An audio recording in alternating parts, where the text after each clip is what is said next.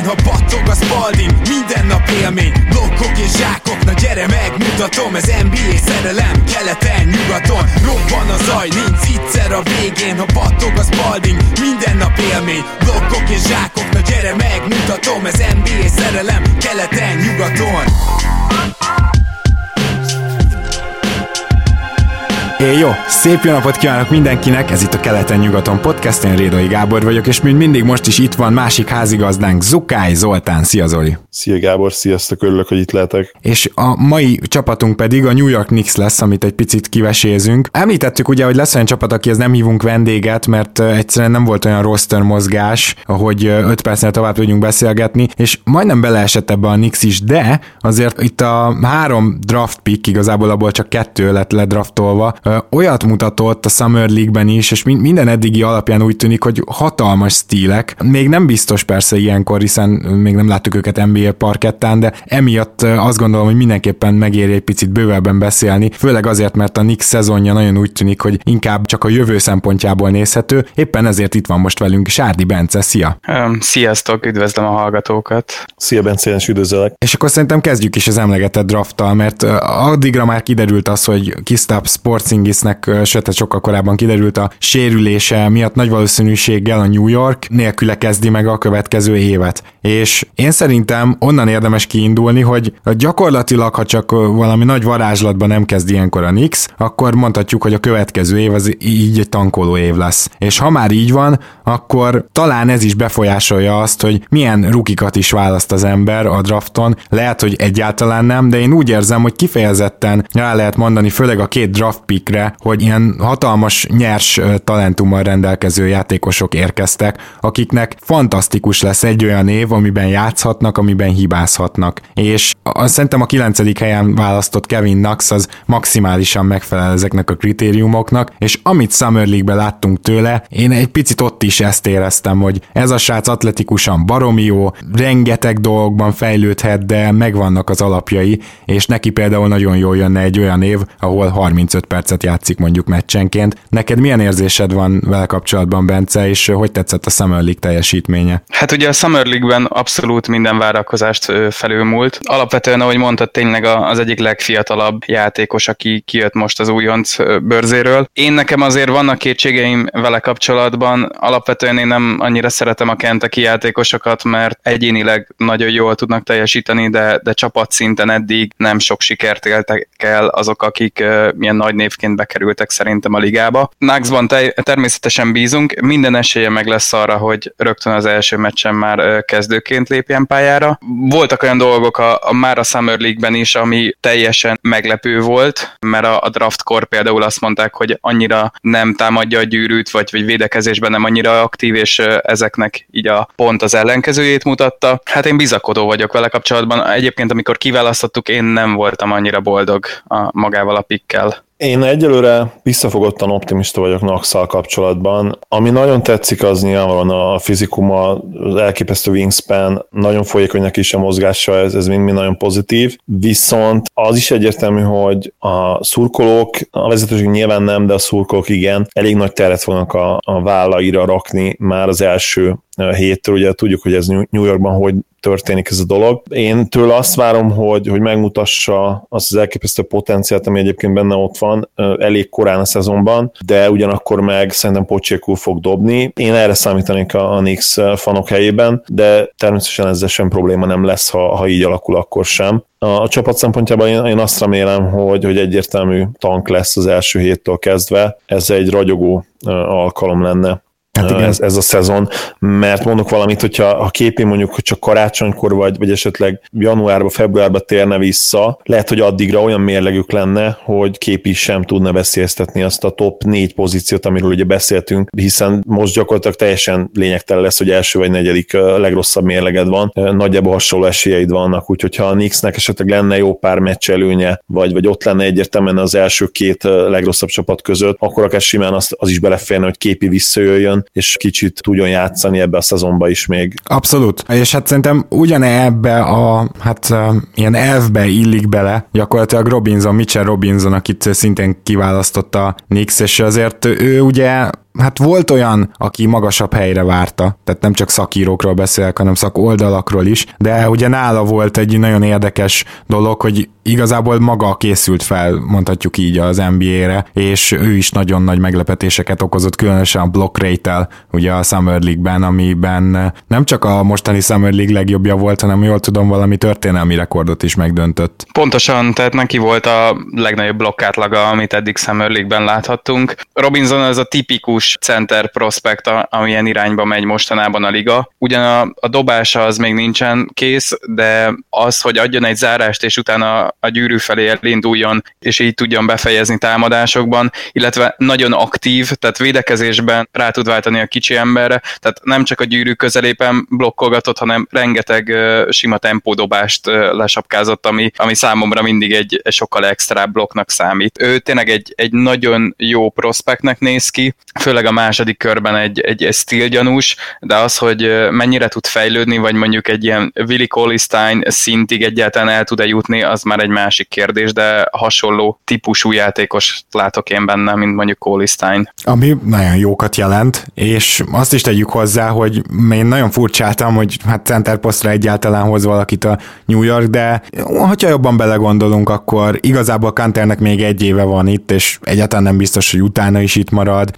Porzingis sérült, ő ugye négyest is, ötöst is tud játszani, és hát Lükkornét aztán később leigazoltátok, de nem gondolom azt, hogy ő neki feltétlen nagy szerepet kellene mm, adni, úgyhogy lehet, hogy lesz helye. Viszont van még valaki, akinek egy two szerződést adtatok, de sokkal nagyobb visszhangot váltott ki ennél, azt kell, hogy mondjam, mint maga a two szerződés. Ez Alonso Trier, vagy Trier, ezt nem tudom pontosan is, hogy hogy kell ejteni, akivel nagyon úgy tűnik, hogy belecsaphattok a lecsóba a draftolatlan játékosok közül. Azért az elmúlt évekből egyre több és több példát tudunk mondani, aki, aki karriert csinált magának az NBA-ben. Most nem is Wesley Matthewsra gondolok, nem kell annyira régre visszamenni, hanem mondjuk Robert Covingtonra, vagy éppen Fred Van Fleetre. Úgyhogy azt gondolom, hogy egy olyan játékos kerülhet hozzátok, akinek lesz erre esélye, legalábbis az alapján, amit eddig mutatott. Neki a mozgása volt az, ami látszik rajta, hogy kosárlabdázásra született, annyira folyékony mozgása van, nincs benne fölösleges mozdulat, tapad a labda a kezéhez,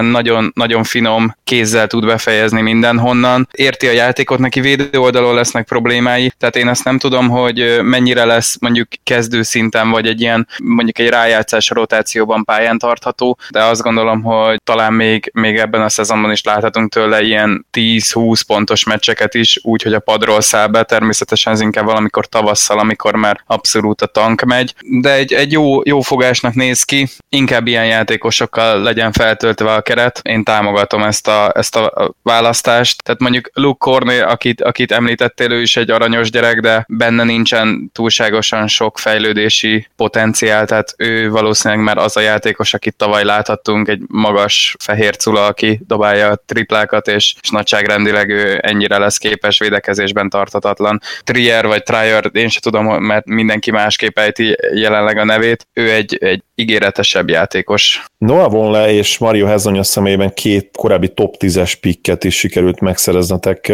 mindkettőket egy éves szerződéssel. Te személy szerint melyiküktől vársz többet? Én erre sejtem, vagy remélem a választ, és aztán Gábor ezt a, tőled is megkérdezném majd. Én egyébként Hezonyától többet várok benne, több a, tehát ő sokkal jobban élik ebbe a mostani ligába.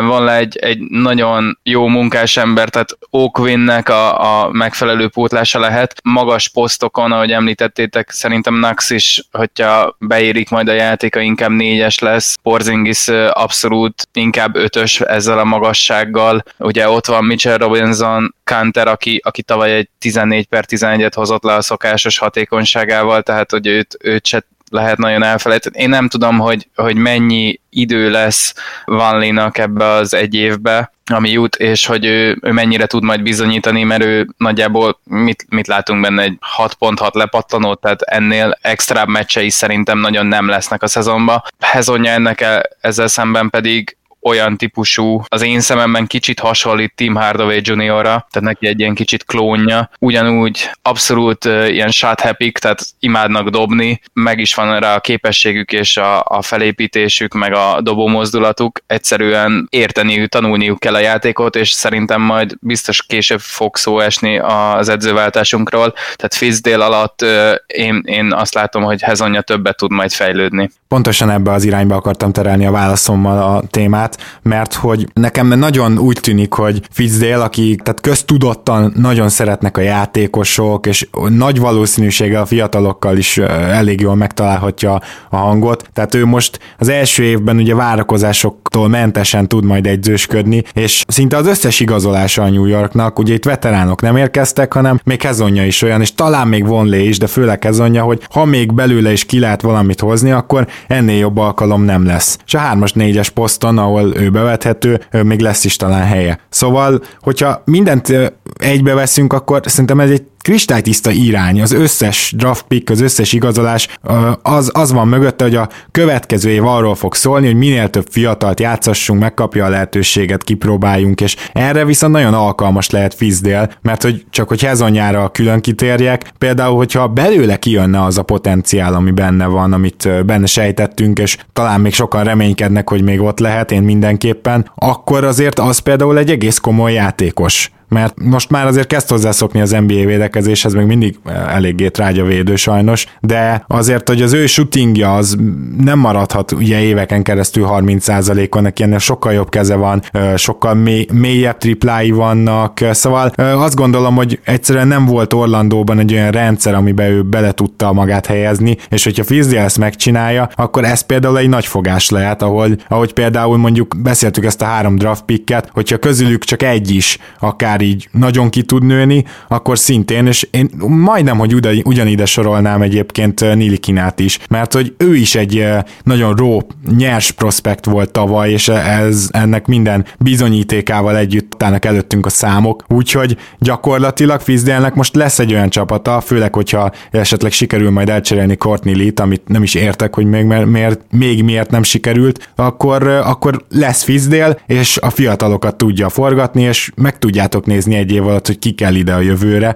és ki, ki az, aki nem kell. Egyetértek, csak egyetérteni tudok ezzel. Tehát Hezonjának, illetve mindenkinek, minden fiatalnak itt az egy év alatt itt van a lehetőség. Fizzél egy olyan edző, aki, aki hogyha oda teszed magadat, akkor gond nélkül, akár én, én azt is el tudom képzelni, hogy Nax és Hezonja lesz mondjuk a kezdő csatárpáros a, a nyitó meccsünkön, tehát nekik minden lehetőségük adott lesz. Valóban, tehát Courtney Lance Thomas nem lepődnék meg, hogyha mindkettőjüktől, vagy legalább egyikőktől búcsúznánk a szezon során mind a ketten nagyon profi, profi játékosok, tehát tényleg olyan csapatba valóak, ahol, ahol szükségük van a védekezésükre és a triplázásukra, mert ez a két fő erényük van. Én neki kívánom a legjobbat, remélem, hogy sikerül megoldást találni rá. Ez a keret, ez tényleg tele lesz fiatalokkal, akikben majd az dől el, hogy kikapja a több percet, hogy kiben több a bizonyítási vágy, és hajlandó ezt védő mentalitást folytatni, amit Fitzdale képviselni szeretne. Igen, ez olyan, olyannyira igaz, hogy Fitz ugye ki is jelentette, hogy a, a Nelly Kina Moody Burke trió közül azt fogja megkapni a, a kezdő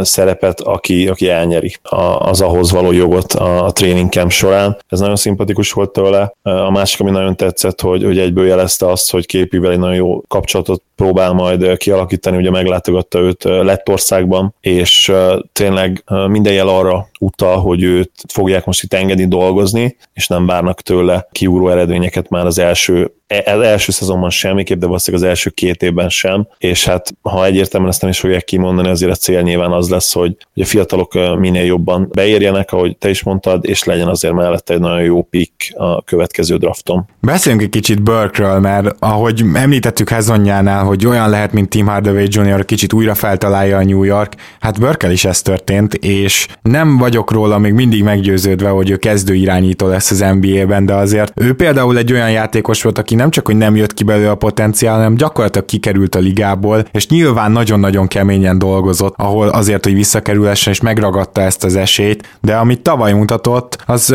egyébként az advanced statokat nézve is sokkal jobb volt mint például a többi irányító New Yorkban. Ö, elsősorban persze támadásban, nyilván védekezésben például Nilikénának az advanced statok is nagyon megmutatják, hogy, hogy jó, de, de ugye ő például támadásban abszolút nem, tehát hogy ő, ő eléggé negatív. Viszont Burke látszott is az, hogy ő tényleg irányítja azt a csapatot, ha kell pontot szerez, és uh, tud passzolni is. Szerinted mondjuk Nilikina és Burke lehet hosszú távon ennek a csapatnak a két irányítója? Tehát az egyik őjükből esetleg kifejlődhet egy kezdőszintű irányító? Mit gondolsz most azok alapján, amit eddig lát? láttál, Bence? Én Nilikinában látom ezt a lehetőséget. Nem olyan kezdőszintű irányítót látok benne, aki egy, egy sztár irányító, hanem én azt látom benne, ugye alapvetően abba az irányba megy most a, a New York, hogy következő nyáron majd sztárokat tudjon hozni, és ő egy olyan, amilyen mondjuk fogalmam sincs, Derek Fisher volt, vagy Norris Cole Palmers, tehát hogy egy olyan típusú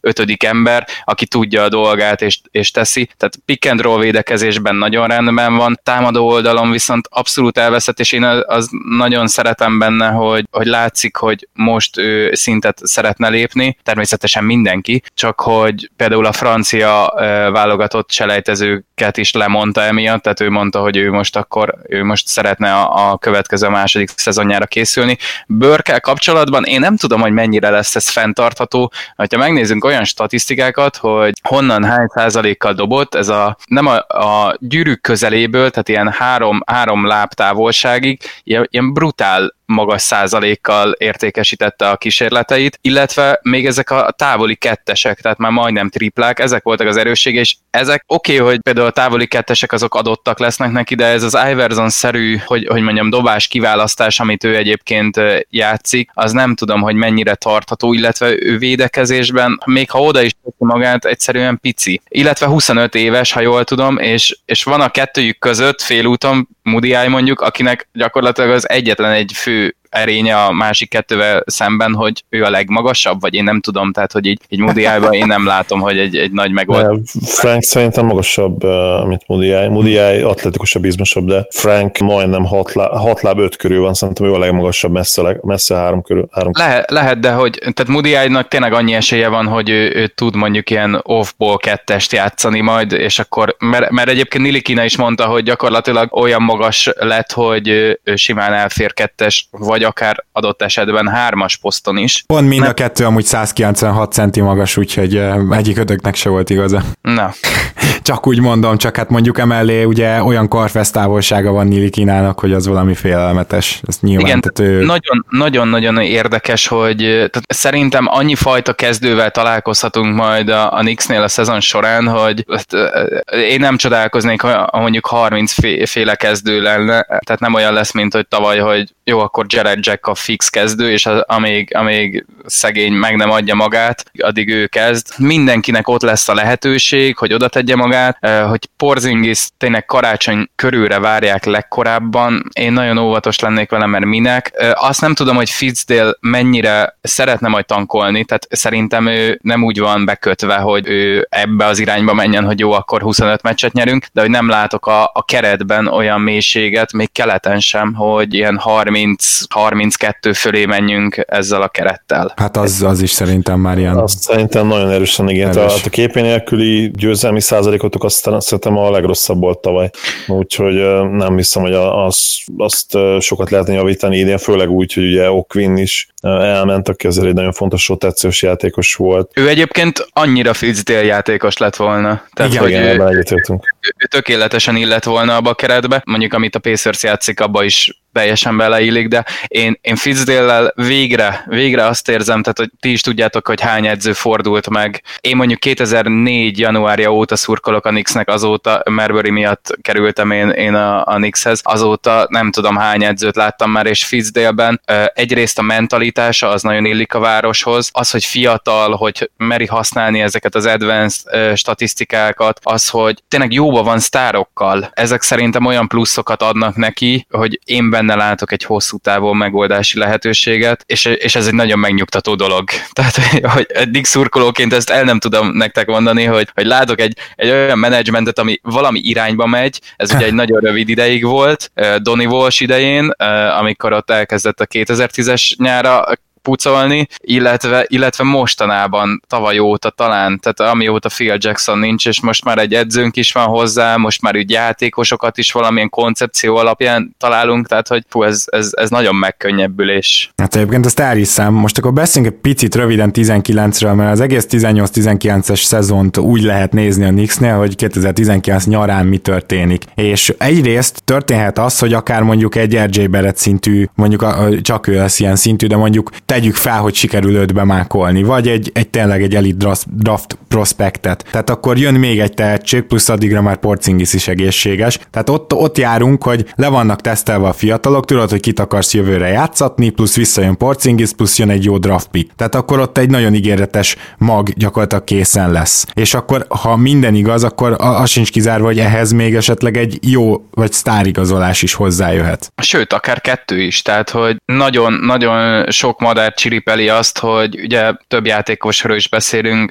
Kyrie Irvingről, Jimmy Butlerről, Kevin Durantről, hogy akár ebből a hármasból valahogy kettőt, de mondjuk Kyrie és Butlernél ugye voltak szavazások szakíróktól, hogy, hogy hol látják legvalószínűbbnek, hogy kezdik majd a következő idént, és, és egyébként Butler és Irving esetében a Knicks jött ki, Durant esetében azt hiszem másodikak voltunk. Sok sztárjátékos gondolkodhat úgy, főleg akinek már megvan a gyűrűje, hogy, hogy itt van New York, 73 óta nem nyert bajnokságot ott a Knicks, én leszek az, aki ezt megváltoztatja. Nem is annyira őrülő dolog egyébként például Durant esetében sem, ugye ne felejtsük el, hogyha a Warriors jövőre nyer, akkor gyakorlatilag Durant így hirtelen három év alatt onnan, hogy soha nem fog nyerni, odáig jut el, hogy triplázott. Mindenféle teher lekerül a válláról, és azért azok a hangok például, hogy, hogy ugye rakjuk a kis csillagot a bajnoki címé mellé, azok nem fognak szerintem soha elhalkulni teljesen. És még mindig azt hiszem 31 éves lesz csak 19 nyarán, tehát nyugodtan mondhatja azt, hogy oké, okay, nyertem három bajnoki címet, most már soha többet nem kell aggódnom amiatt, hogy, hogy ez a, ez a legacy ne legyen része a bajnoki cím, és tényleg mondhatja azt, hogy, hogy ide akkor a, a vállaim, vállaimba még egy csapatot. Meglepő lenne nyilván, mert azért a, a jót nagyon ritkán szokták ott hagyni bizonytalanért, de, de tényleg hihetetlen a, a liga szempontjából hihetetlen jó lépés lenne, és remélem, hogy megfontolja majd. Így van, illetve én Irvingnél is azt érzem, hogy azzal, hogy ugye megnyerték cleveland a bajnokságot, azzal ő ezt így kipipálta, és én nem lepődnék meg, hogyha esetében is nem az lenne, hogy most van egy kicsi Boston, aztán lesz egy kicsi New York, lehet utána lemegy a déli partra, patogtat kicsit a Miami, Miami-ben. Tehát én, én nála ezt abszolút egy ilyen legit elgondolásnak érzem, hogy, hogy, hogy így, így fogunk megszerezni játék játékosokat. Nem tudom, én, én, én nagyon bizakodó vagyok, jó lenne már Nix szurkolóként, hogyha a, nem most nem tudom, hogy ilyet mondhatok, hogy a seggünket egy kicsit süsse a nap már nekünk is. Persze, bár különösen mondhatod New Yorkról, ugye, mert azért ott az időjárás az nem a, a legjobb, de, de egyébként is, és nagy kérdésem... most, most épp túl jó, ugye most megy a US Open, és az eleje úgy kezdődött, hogy konkrétan megfőttek a játékosok, tehát ilyen 40 fok. Pontosan, Sőt. tehát ugye New Yorknak ilyen szélsőséges az időjárása, mert Elég télen, meg... tél az nagyon hideg. Igen. him. Szerintem Jordan se volt szomorú, hogy Chicagóban a Szalásvárosba kellett, ami egyébként még rosszabb időjárás egy hat bajnoki címet odahozni, tehát hogy ezt ki lehet bírni. Abszolút, főleg a New Yorkról van szó, viszont ki lehet bírni a következő szezont ilyen szurkolói szempontból, mert én úgy érzem, hogy ez a proper, tehát megfelelő tankoló szezon jön, tehát végre most csak azért le tudsz ülni New York meccseket nézni, csak a fiatalokat nézd, és engem ez például vonzana kifejezetten, tehát mondjuk az a Philadelphia szezon, ahol olyan játékosok játszottak, akiről mindegyikről tudtad, hogy Covingtonon kívül senki más nem fog jövőre játszani, az, az nem biztos, hogy vonzott volna, de lehet, hogyha most New York szurkoló lennék, akkor én nézném a meccseket, te hogy vagy ezzel? Én, én nekem Fitzdale miatt, tehát hogyha Derek Fisher lenne még mindig a, a, az edzőnk, akkor, akkor nem biztos, hogy ennyire szívesen, de tudom, hogy Fitzdale-el oda fogják magukat tenni. Én tavaly a rájátszásban Miami volt a legnagyobb öröm számomra őket nézni, mert mindenki harcol, tehát hogy tényleg így könyökvédőben, fogvédőben mennek edzésre. Én, én egy ilyen csapatot szeretnék látni, én ezt nagyon értékelném. Jó lesz őket nézni szerintem, nem fognak sok meccset nyerni, de oda fogják magukat tenni, remélem minden nap, vagy minden meccsen. Aki meg nem teszi oda magát, az pedig ki fog kerülni a rotációból, mert hát jelenleg 19-en vannak, ebből nyilván van valami ellennevezetű hátvédünk, ő biztos, hogy Kuka. Noát is szerintem valahogy, valahogy kipasz, elpasszoljuk, még nem tudom, hogy lehet ez a denges megoldás lesz, vagy találunk rá valami nagyon drágán valami cserepartnert, de bármi is lesz, ez egy olyan keret lesz, hogy mindenki tehát nagyjából nem tudod megmondani, hogy ki az öt legjobb játékos ebbe a keretbe. És ez, ez egy olyan lehetőség mindenki számára, hogy azzal szerintem élni fognak többen. Nagyon kíváncsian várom. Lenne bármi, amit szeretnél még mondani a keleten-nyugaton hallgatóknak, mert hogyha jól tudom, akkor tervezel ezt azt, hogy egy picit itt a, kikerültél az NBA podcast körforgásból, de egy picit, ha nem is podcast formájába, de vissza tudnál térni. Tervek már régóta vannak. Az élet ez eléggé sok dolgot változtatott ez ezeken mostanában, akik közel áll hozzám, ők, ők így meg fogják tudni, vagy már tudnak ilyeneket. Alapvetően az a koncepcióm, hogy én egy ilyen vezetős vlogot szeretnék majd előbb-utóbb csinálni. Nekem munkámból adódóan elég sokat vagyok az úton, eléggé rugalmasan, és ilyen valami olyan YouTube csatornában gondolkodom. A neve már megvan, hogyha keresitek majd, akkor még nem találjátok, de majd így fogjátok megtalálni, hogy kétszer indulás lesz. Tehát egy sima vezetős vlogot, ahol NBA témában ilyen 5-10 perces videókat fogunk, vagy fogok én felvenni néha vendégekkel. Ez, ez az alapötletem. Most ennyi fér bele az életembe, de, de nem szeretném, hogy ez kimaradjon, mert ez nekem is ilyen örök szerelem marad az NBA.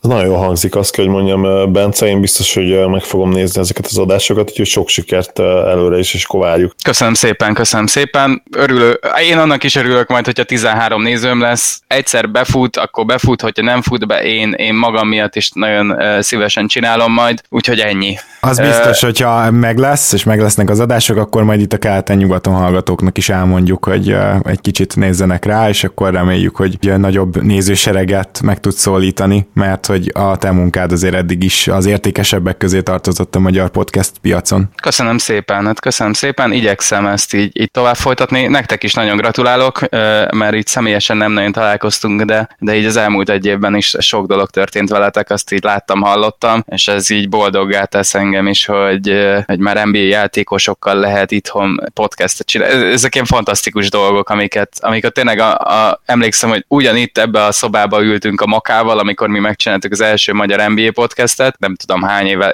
sok-sok évvel ezelőtt, akkor így fogalmunk se volt, hogy nem mi, de hogy valakik majd el fognak eddig jutni ugye ebből az országból, hogy egy NBA játékossal tudnak majd beszélgetni. Úgyhogy gratulálok nektek ehhez. Nagyon szépen köszönjük, és köszönjük azt is, hogy itt voltál ma. Köszi szépen. Köszönjük, Bence. Szia, szia. Hello, hello. A következő csapatunk pedig az Indiana Pacers, amit ebben a műsorban még szeretnénk egy picit megnézni, hiszen azért ők úgy tűnik, hogy mivel az előző idényt sokkal jobbra hozták le, ezért megjött az étvágy, és a Pacers megpróbálta szerintem nagyjából a flexibilitását is megtartani, és meg is erősíteni a keretet. Hogy ez mennyire sikerült, vagy mennyire a jó emberekbe fektették vele a pénzt, erről beszélgetünk majd most Ertler Zsoltal. Szia Zsolti! Sziasztok, köszönöm, hogy újra itt lehetek. Szia Zsolt, én is köszönöm, hogy elfogadtad újfent a meghívást. És akkor kezdjük szerintem a drafttal, amikor még ugye nem lehetett tudni például azt, hogy Ted Young belép az opciójába, vagy nem. Tehát még egy viszonylag ilyen bizonytalanabb helyzet volt, akkor egy irányító draftoltatok. Aaron holiday a harmadik Holiday testvért, aki, tehát abban a pillanatban, amikor irányító draftoltatok,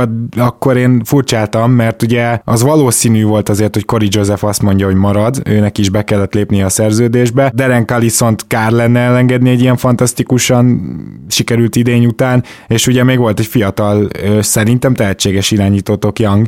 Nos, ehhez jött még egy irányító, tehát akkor furcsáltam, aztán mint később kiderült, Youngot elengedtétek, és Aaron Holiday ráadásul egy egészen fantasztikus, már mint ahhoz képest a hanyadik helyen volt draftol, vagy egészen jó Summer League-et hozott. Neked mi a benyomásod róla, illetve szerinted megérte ezért Youngot elengedni? Hát én először nagyon meglepődtem, hogy egy úgy irányító jön, és akkor így már négyen voltak a keretben. Nem is értettem, de aztán kicsit jobban utána éreztem, hogy ő kicsoda, és így már azért már örültem neki. Tehát ő egy feltúlbozott Joe Young inkább, uh-huh. vagy, vagy én ezt így láttam benne.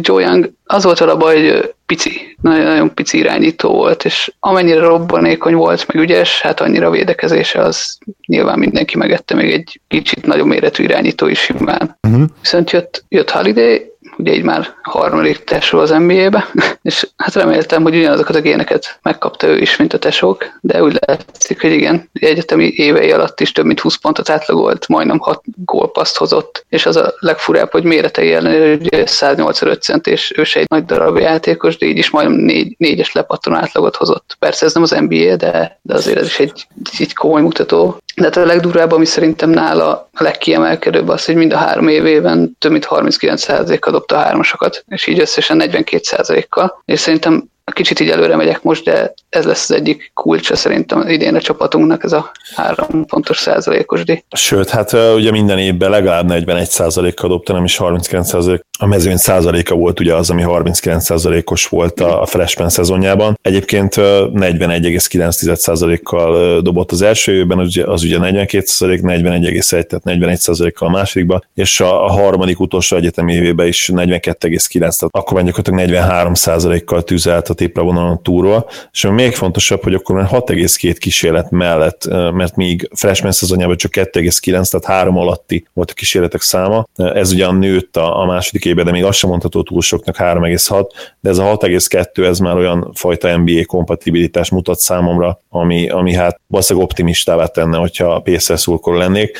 Én azt gondolom, hogy Holiday egy, nem, nem egy feltétlenül túl magas ceilinggel rendelkező játékos, de a floor az, az elég magasan van, nem véletlen, hogy, hogy Jogi Ferel volt az egyik komp, amit olvastam nála több helyen is, és azért Joginál ő még magasabb. Amit mondta, hogy négy lepattanót szedett le, az többek között annak is volt köszönhető, hogy neki van egy 6,7 incses wingspanje, ami, ami egészen kiemelkedő egy hat láb magas játékosnak, tehát gyakorlatilag 7 incsel hosszabb ugye a wingspanje, mint a magassága, ami, ami egészen jó. Bizony, és hát a, arról nem is beszél, vagy szerintem Jogi Ferellel kapcsolatban még talán azt is mondhatjuk, hogy nála lehet, hogy már az első évében is egy jobb playmaker lesz. Igen, azt se lehetne meg. Tényleg, mondom, Holiday egy, egy olyan típusú játékos, akinek a mai NBA-be kell, hogy legyen szerepe, és, és aki a mai NBA-be ki kell tudjon teljesedni. Soha nem lesz sztár, ez teljesen egyértelmű, hogy, hogy itt, itt szerintem a max potenciálban, a legvadabb álmokban sem lehet benne az, hogy ő, hogy ő akár all de, de egy nagyon-nagyon jó rotációs játékos lehet belőle, és ami még fontosabb, hogy elég hamar. És ugye ez azért fontos a Pacersnek, mert ők hát meg akarják csinálni azt, ami, ami szerintünk, vagy legalábbis szerintem lehetetlen, hogy, hogy ők a, a, gyakorlatilag szupersztár nélkül, vagy, vagy egy ilyen félig meddig sztárral odaérjenek a, a tűz közelbe, nem lepne meg egyébként, ha nekik sikerülne, mert kicsit előre szaladunk nyilván, de, de kiváló coaching, és hát az NBA egyik legmélyebb kerete, amit most ugye ezen, ezen off-season alatt tudtak összerakni, és nem véletlen, hogy több szakértőnél bizony ők megnyerték az off-season versenyfutást. Igen, akkor beszéljünk egy picit erről az Oladipo jelenségről, mert kicsit tavalyról beszélünk akkor, de mégiscsak Zsolt, te számítottál -e egyáltalán bármennyire erre? Zoli szerint ugye Félix Sztár így fogalmazott, szerintem abszolút egy all-star játékos, tehát hogy én, én, én azt gondolom, hogy a Félix Sztár az kicsit kevés rá, de szerintem Zoli is azt akarta mondani, hogy ő azért nem olyan transzcendens játékos, akivel elvileg döntőbe mész. Ugyanakkor Oladipo még mindig nem idős annyira, még, még talán mindig van hova fejlődnie, és már az előző évben is mindenkit meglepett, és ha jól sejtem, akkor ebbe masszívan beletartoznak az Indiana Pacers drukkerek is. Ez teljesen így van. Én, én csak a legvadabb álmaiból mertem remélni, hogy valami ilyet le tud tenni egyáltalán az asztalra, sőt, hogy lesz egy olyan játékosunk, aki úgy jön ide, hogy tényleg nem egy úgymond nagy név, de mégis robbant, és átteszi az egész csapatot. Igen, de volt még egy másik nagyon érdekes jelenség is tavaly ezzel együtt, mégpedig az, hogy Nate McMillan érkezett, és ő is teljesen megmentette a karrierjét, nem? Tehát főleg annak tekintetében, hogy ugye McMillan úgy jött oda, hogy elvileg akkor most gyorsan fogtok játszani, és azt hiszem az első tíz meccs utáni top 5-be voltatok pénzben, de aztán csak csak visszafordult az Indiana a szokásos macmillan útra, és a szezon végére már egy inkább jól védekező, és amúgy nem rosszul támadó, és inkább lassabban játszó csapat lettetek, ami a playoffba csúcsosodott ki. Tehát végül is Macmillan, hát nyilván sokkal, sokkal jobb teljesítmény nyújtott, mint mondjuk a legutóbb, amikor kirúgták. Ettől függetlenül csak a saját képére formálta egy kicsit ezt a csapatot, és ez úgy tűnik, hogy ez egy igazi, jó kis, kemény playoff kosárlabdát játszó csapatot eredményezett. Szóval Oladipo és Macmillan talán egyszerre emelte föl ezt a gárdát, nem? Vagy, vagy mit gondolsz erről? Hát szerintem ez az is kellett, hogy volt egy elképzelés, hogy mit szeretnénk, meg voltak ugye a másik oldalról játékosok, hogy ők mire képesek. Hiába szeretnénk volna futni, hiába voltak gyors játékosaink, hogyha egyszerűen még nem állt össze úgy a játék, hogy ez működjön. Mert tényleg az elején tök jól ment, olyan volt, mintha már egy éve együtt játszott volna a csapat, tényleg minden összeállt, és akkor szépen elkezdtek így lelassulni. Aztán, hogy ez most ez minek, a, minek az eredménye, hogy tényleg Macmillan elkezdett egy kicsit másfelé menni, és tényleg előjött belőle az, hogy ő, ő milyen edző, és, vagy, vagy hát milyen stílusú edző. Vagy a játékosok úgy voltak vele, hogy nem biztos, hogy ez jó irány, de végül is összeért ez a két dolog a csapatére, lett egy boppak csapat. Kétségtelen. Zoli, neked mi volt a legmeglepőbb a tavalyi Indiana menetelésből?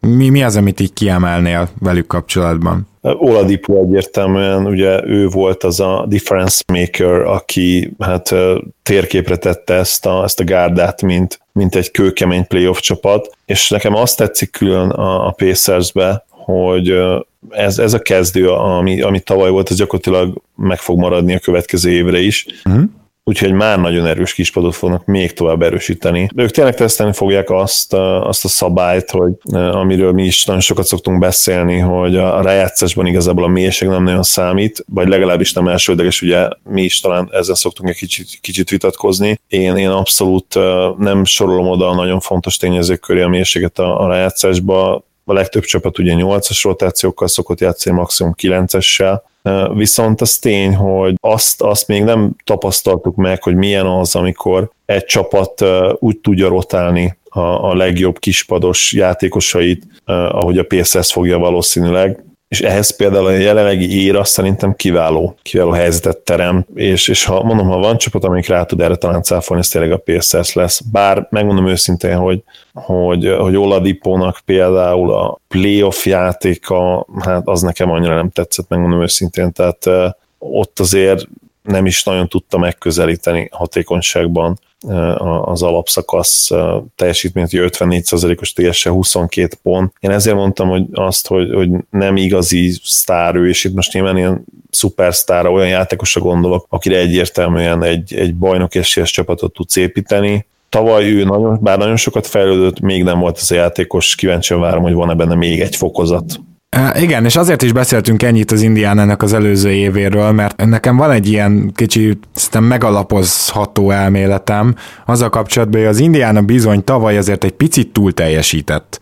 És szóval nem csak arról volt szó, hogy sok minden bejött, hanem én úgy érzem, hogy, hogy itt gyakorlatilag még sérülés sem igazán volt, ugye? Tehát voltak pici, rövidebb sérülések, de, de hogy ennyire minden bejöjjön, az vajon felemelnie önmagában a várakozásokat, hogy ezt a szezont bármikor meg tudja ismételni a Pacers, és én ezért örülök annak, hogy nyáron ö, végül is igenis erősítettek, mert, mert az, hogy ezek a várakozások megemelkedjenek, ahhoz szerintem önmagában nagyon fontos az, hogy hogyha van rá lehetőséged, akkor erősítsd meg a keretet, és én nekem nem lenne csalódás, hogy hasonló szezont hoznának le ezzel az úgymond erősebb kerettel, mert nem biztos, hogy lesz még egy ilyen év, amikor akár sérülések, akár egyáltalán csapatjáték szempontjából ennyire minden összejön.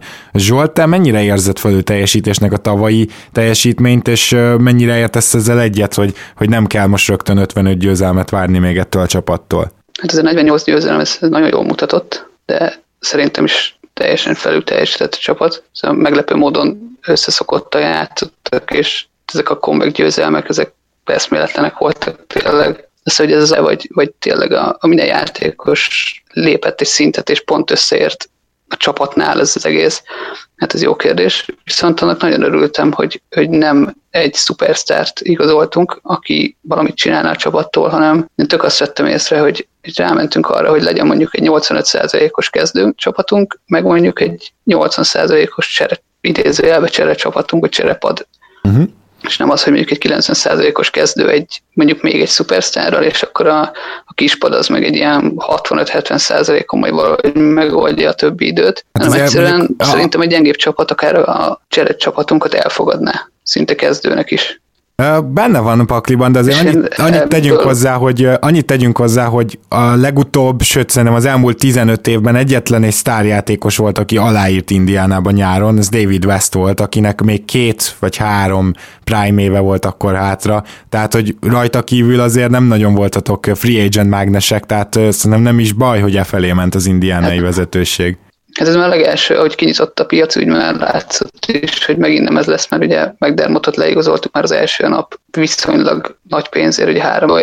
Itt már sejtettem, hogy itt megint egy tervnek a része lesz ő is, amire nem jutatni, és tényleg valahogy összerakni megint úgy egy csapatot, illetve hát kibővíteni úgy a csapatot, hogy, hogy akár a tavainál is jobb legyen. Akkor szerintem kezdjünk ezzel a McDermott igazolással, mert amiért én nem adnék hibátlan osztályzatot az Indiana nyarára, az maga McDermott. Zoli, te mennyire barátkoztál meg ezzel, mert hát azért 7 milliós évenkénti szerződés, három évig, hosszúnak is tűnik, soknak is tűnik McDermott teljesítményéhez képest. Kaptuk egy olyan kritikát pár napja, Itt nem is, nem is pár napja olvasgattam most így, ugye más mert előkerestük a, az iTunes ranglistánkat, meg alatta most elolvastam hozzászólásokat hosszú idő után, és ott az egyik kedves nézőhallgatónk írta, hogy, hogy annyit sajnál, hogy mi nagyjából szinte mindig egyetértünk, és nincs meg ez a vitatkozós története műsorban, azért szerintem néha szoktunk vitatkozni, most ebben az esetben olyannyira nem fogunk, hogy én közbe akartam vágni, és, és be akartam szúrni ezt, hogy, hogy ami miatt én sem tartom tökéletesnek a Pacers off-seasonjét, az, az pontosan ő McDermott, meg Buckets, mert ő tényleg kilóg a sorban. Én értem, hogy, hogy kellett egy kis free point shooting is, mert az nem feltétlenül volt mindig meg, legalábbis ugye mélységben semmiképp nem volt azért egy-két nagyon jó shooteretek Zsolt tavaly, de, de a jó dobókban a mélység az azért hibázott, de ő tényleg ezt tudja, és más nem igazán. Tehát én csak, csak ezért oké, okay, a mai, mai NBA-ben a floor spacing az aranyat ér, de ettől függetlenül én őt azért nem igazoltam volna de főleg nem ennyi pénzért. Én először nagyon furcsáltam, sőt nem is örültem neki, főleg, hogy ennyi pénzt elszortunk már az elejére, de aztán utána egy kicsit jobban utána olvasgattam, hogy vajon miért is kellhető nekünk, főleg úgy, hogy ugye a csapat top 3-as volt három pontos százalékban, hát ugye a liga az már évek óta erősen erre megy, hogy hármas, hármas, hármas, már lassan a, a takarító is tud hármas dobni. viszont hatodik legrosszabbak voltunk a kísérletek számában. Tehát ez egy érdekes kontraszt volt, hogy, hogy top 3-as százalékban, viszont hatodik legrosszabb a kísérletek számában. Hogyha ismeri az ember négy macmillan akkor ezen nem csodálkozik annyira, mert Macmillan nem az a típusú egyző, akinél el lehet vállalni emberről hátra fele esve a, temp- a triplát. Persze, viszont ez sokszor hiányzott egy, egy, egy ilyen, mert igazából Stephenson ezt megcsinálta, csak hát nem igen dobálta ezeket be. Ja, igen.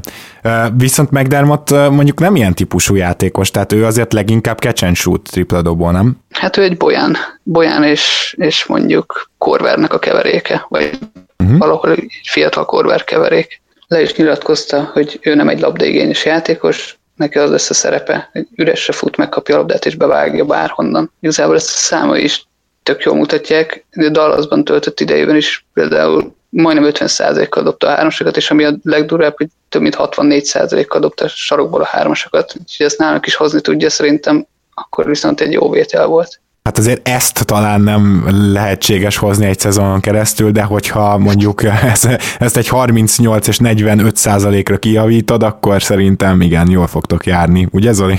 Igen, hát tőle erre tényleg lehet számítani, mert mint az elit triplezes, hogy ő egy 40% feletti, nagyon picivel 40% feletti karrier shooter, úgyhogy az is tény persze, hogy nagyon sok kísérletes soha nem dolgozott, de hát miért nem dolgozott nagyon sok kísérlettel, mert egész karrierje alatt ilyen 20 perc környéki játékidőt adtak neki, egy edző sem bízott benne annyira, vagy, vagy találta őt annyira jónak, hogy ennél sokkal többet játszon. És mondjuk ez nem fog változni egyébként most sem, tehát most is be lehet, be lehet lőni ezt a játékidejét ilyen 20 perc körülire, de, de az biztos, hogy ezt a részét ő hozni fogja. Tehát ő egy, ő egy elit shooter, ez ugye látszik azért a büntető százalékából is, volt neki már 88 százalékos szezonja, 84 százalékos szezonja, és stabilan ilyen 83 százalék, 84 százalék körül azért szinte minden évében értékesíti a büntetőit, amiből persze szintén nincsen sok, de hát beszéltünk már róla, hogy ő, hogy ő mit ad hozzá a játékhoz, azt jövőre is hozzá fogja adni, ezt teljesen egyértelmű. Mielőtt beszélnénk arról, hogy Tyreek Evans is érkezett, egy picit Glenn Robinson the Thirdről, még pedig annyit, hogy nem tudom, Zsolt, van-e valamilyen információt, hogy őt végül miért engedtétek el. Tudom, hogy sérült volt előző szezonban, és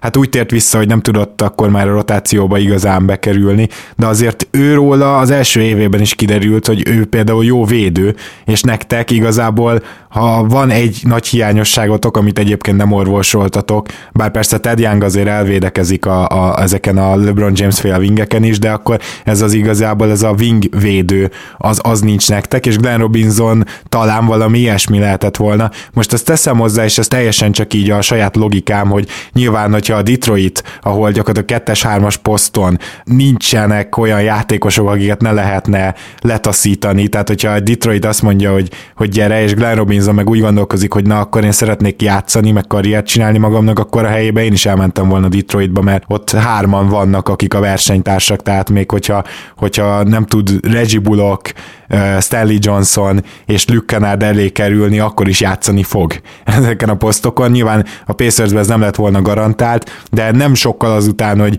McDermottot leigazoltátok, a Detroit már be is jelentette, hogy Glenn Robinson viszont elvitte. Szóval Robinson és Lance távozásával tényleg egy hát komoly lyuk következett a védelembe, ez, ez biztos, és hát nem gondolnám, hogy mondjuk McDermott és Evans fogja ezt pótolni. Viszont én azt éreztem Glenn Robinsonon, hogy ő nagyon akar, nagyon próbálkozik, de valahogy amikor nálunk töltött a legjobb éveit talán egyelőre, de ott se tudta azt bebizonyítani, hogy ő mire képes pontosan. Mindig hozott valamit, ami, ami mindig valami plusz hozzá tudott rakni, és ő is mindig ilyen, ilyen örök tehetségnek tűnt, hogy majd hát ha a következő szezonban, de szerintem ezt egy kicsit feladtuk most, és ezért engedtük el. Hát igen, de nálam mondjuk a tripla dobás az, ami nem nagyon akart összeállni például, ami sajnos az ő pozíciójába eléggé elengedhetetlen. Meg az a bátorság, amikor voltak játékok, amikor tényleg eszméletlen bátran bement, betört és behúzta, vagy, vagy egy gyönyörű ciccere befejezte, de aztán a következő meccseken meg az látszott, mintha nem merne annyira. Uh-huh. És ne, nekem ez volt fura mindig és ez még a sérülés előtt is, tehát nem csak a sérülés után. Hát igen, ez mindenképpen érdekes, viszont érkezett Tyreek Evans, aki a padról egy szenzációs játékos lehet, tehát ha hozza azt, amit tavaly a Grizzliesnél, akkor szerintem azzal nagyon sokat nyertek. Viszont itt is van egy apró problémám, őt le kellett igazolni, ezzel nincsen gond, csak Cory Joseph viszont még ott van, és ők ketten viszont szerintem nem férnek meg jól egymás mellett. Főként most, hogy jött ugye Holiday,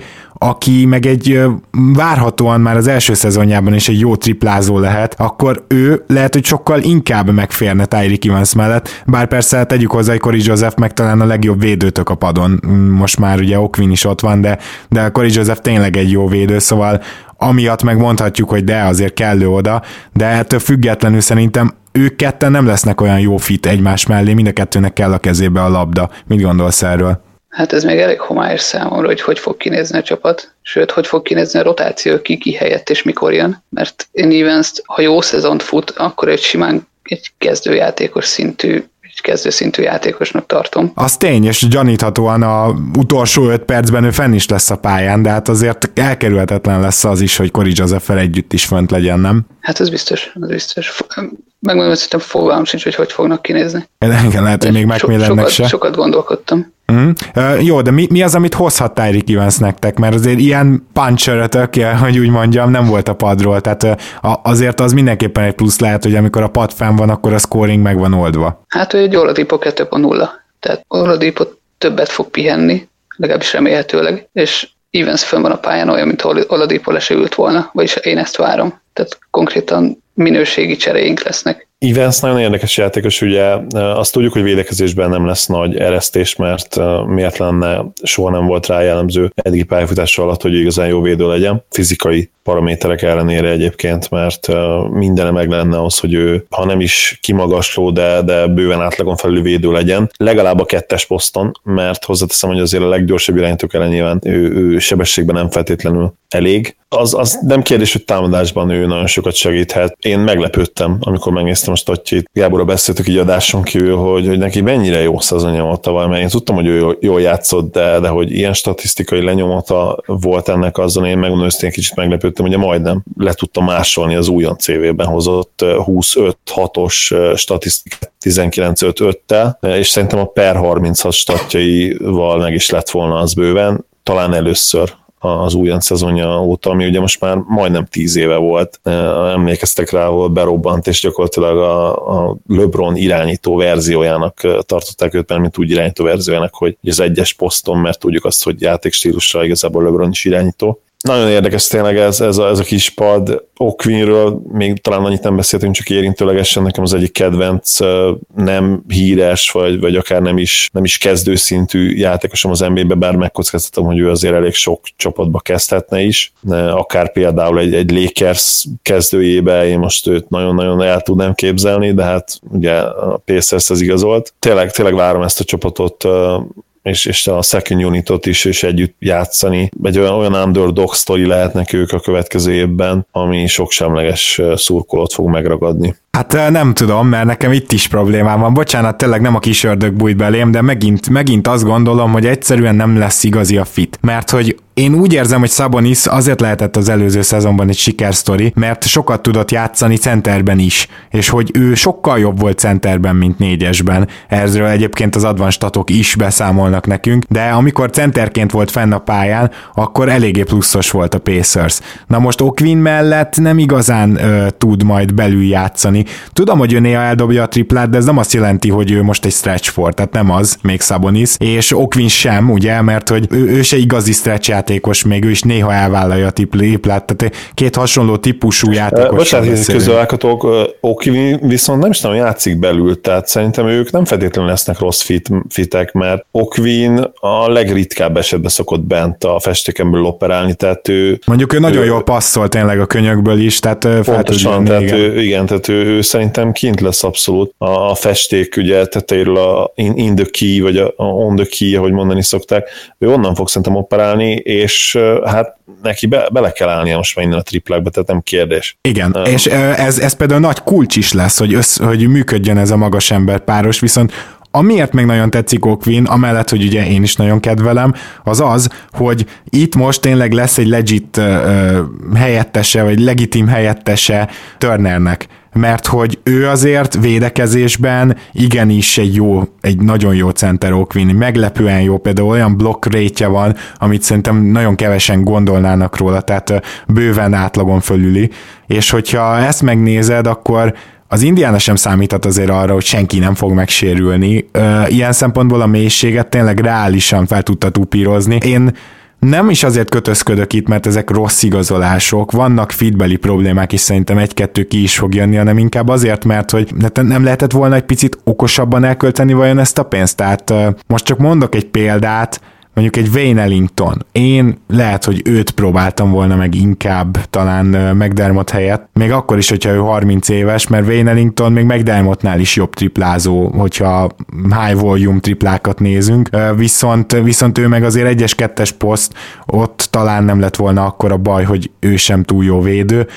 Mondhatnék még példákat, csak azt akarom mondani, hogy itt igazából szerintem az Indiana tényleg az van, amit Zsolt mondott, hogy ráment arra, hogy, hogy, hogy triplákat kezdjen el minél többet dobálni, és lehet, hogy egy picit tovább akarják változtatni a játékukat, és én nem biztos, hogy ezt jó döntésnek tartom. Lehet, hogy az, amit tavaly láttunk tőle a playoffban, vagy tőlük, hogy ilyen 90-88-ra nyernek meccseket egy Cleveland ellen, egy tényleg támadó csapat Cleveland ellen, lehet, hogy az lenne az igazi útjuk. Szóval én kíváncsi vagyok, hogy mi lesz ebből a kísérletből, és egyáltalán nem vagyok benne biztos, hogy ez annyira jól sül el.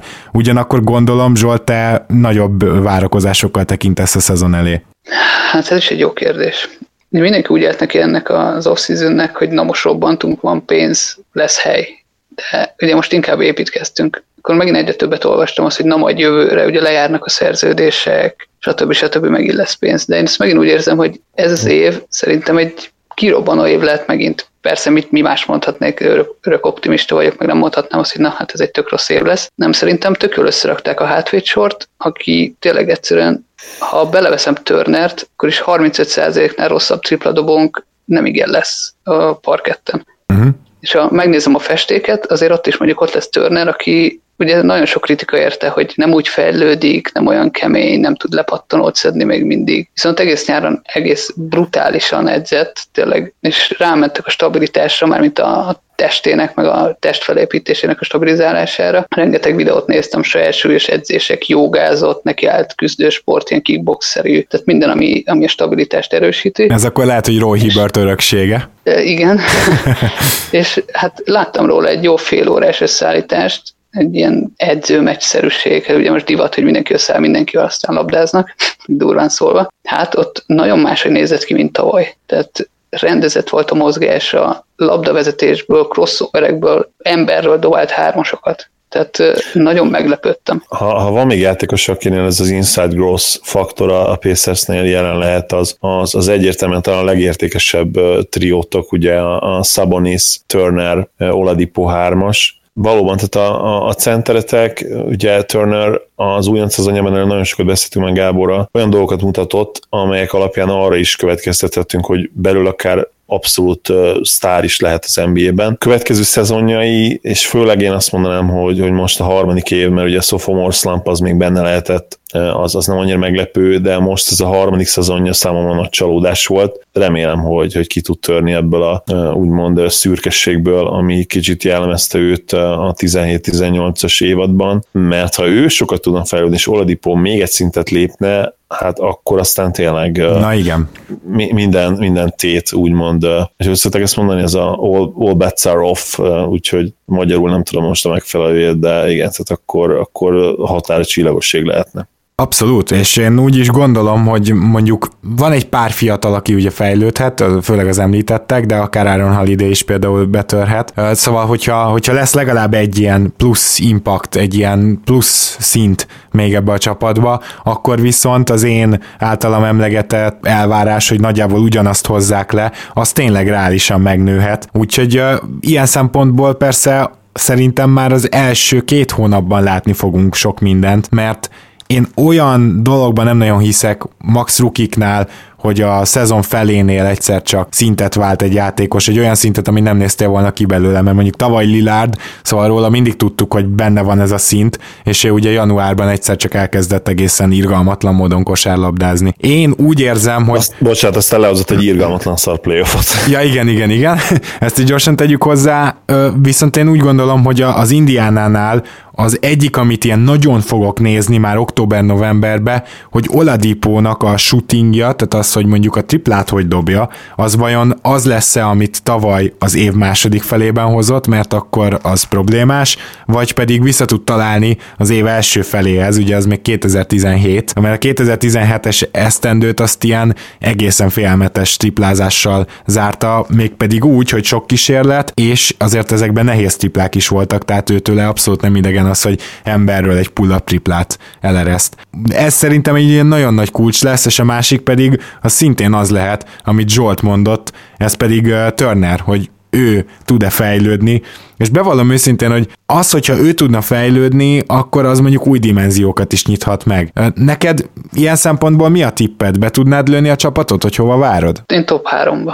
Keleten top 3-ba? Oh, az bátor tavaly is ugye ti nagyon lehúztátok, én akkor is mondtam, hogy egy, egy stabil playoff helyet megcsiphet, és meg is csipte szerencsére. Most, most megint betippelek egy merészet, és én a top 3-ba várom. Az, az azért nagyon kemény, mert ugye akkor az azt jelenti, hogy a, a Celtics, Raptors, Sixers trióból egyet meg kell, hogy előzetek. Én a Raptors mondanám, hogy ők mögöttünk lesznek. Hát, ha mondjuk Kawai, ha Kawai nem játszik. Szerintem ő betízik. Ő betízni fog szerintem. Akkor mondjuk talán. Én nem látom magam előtt, de meglátjuk. Igen, akkor mindenképpen benne van, ez, ez számomra is egyértelmű, még Raptor Druckerként is. Na, hát én nagyon kíváncsi leszek, hogy ez hogy alakul minden esetre. Mindenképpen visszatérünk majd, hogyha az Indiánát elemzü, elemezzük, akkor a te segítségethez nagyon szépen köszönjük, hogy itt voltál ma is. Köszönöm a lehetőséget. Én is köszönöm Zsolt, hogy elfogadtad a meghívást. Sziasztok! És kedves hallgatók, nektek is nagyon szépen köszönjük, hogy hallgattok minket, és ugye tudjátok, hogy hol lehet minket megtalálni, ott ezeken a helyeken kérlek, hogy nézelődjetek is, hogyha még nem tettétek meg, ilyen a Patreon, a Facebook, ugye az iTunes, oda is jöhetnek az értékelések Facebookra is, ezeket is nagyon köszönjük, a Soundcloudon és YouTube-on is megtaláltok, és Zoli, nagyon szépen köszönöm, hogy itt voltál ma is. Örülök, hogy itt lettem. Szia Gábor, sziasztok! Sziasztok! Ha más podcastekre is kíváncsi vagy, hallgassd meg a Béton műsor ajánlóját. El tudod képzelni, hogy a podcastet, amit éppen most hallgattál, fél év múlva már a mesterséges intelligencia generálja? Mi sem. De ha érdekel, eljötte már a gépek lázadása. Hallgass bele az Embertelen podcastbe. Orsós Lajos vagyok, a műsor házigazdája. Egyelőre még élőben. Egyelőre. Fedezzük fel együtt, hogyan ismerkedik, randizik, mesél és vitatkozik Betty és Péter, két teljesen mesterséges intelligencia. Lajos, a podcast címét mond még egyszer, Léci. Oké. Okay. Embertelen podcast. Ez a műsor a Béton közösség tagja.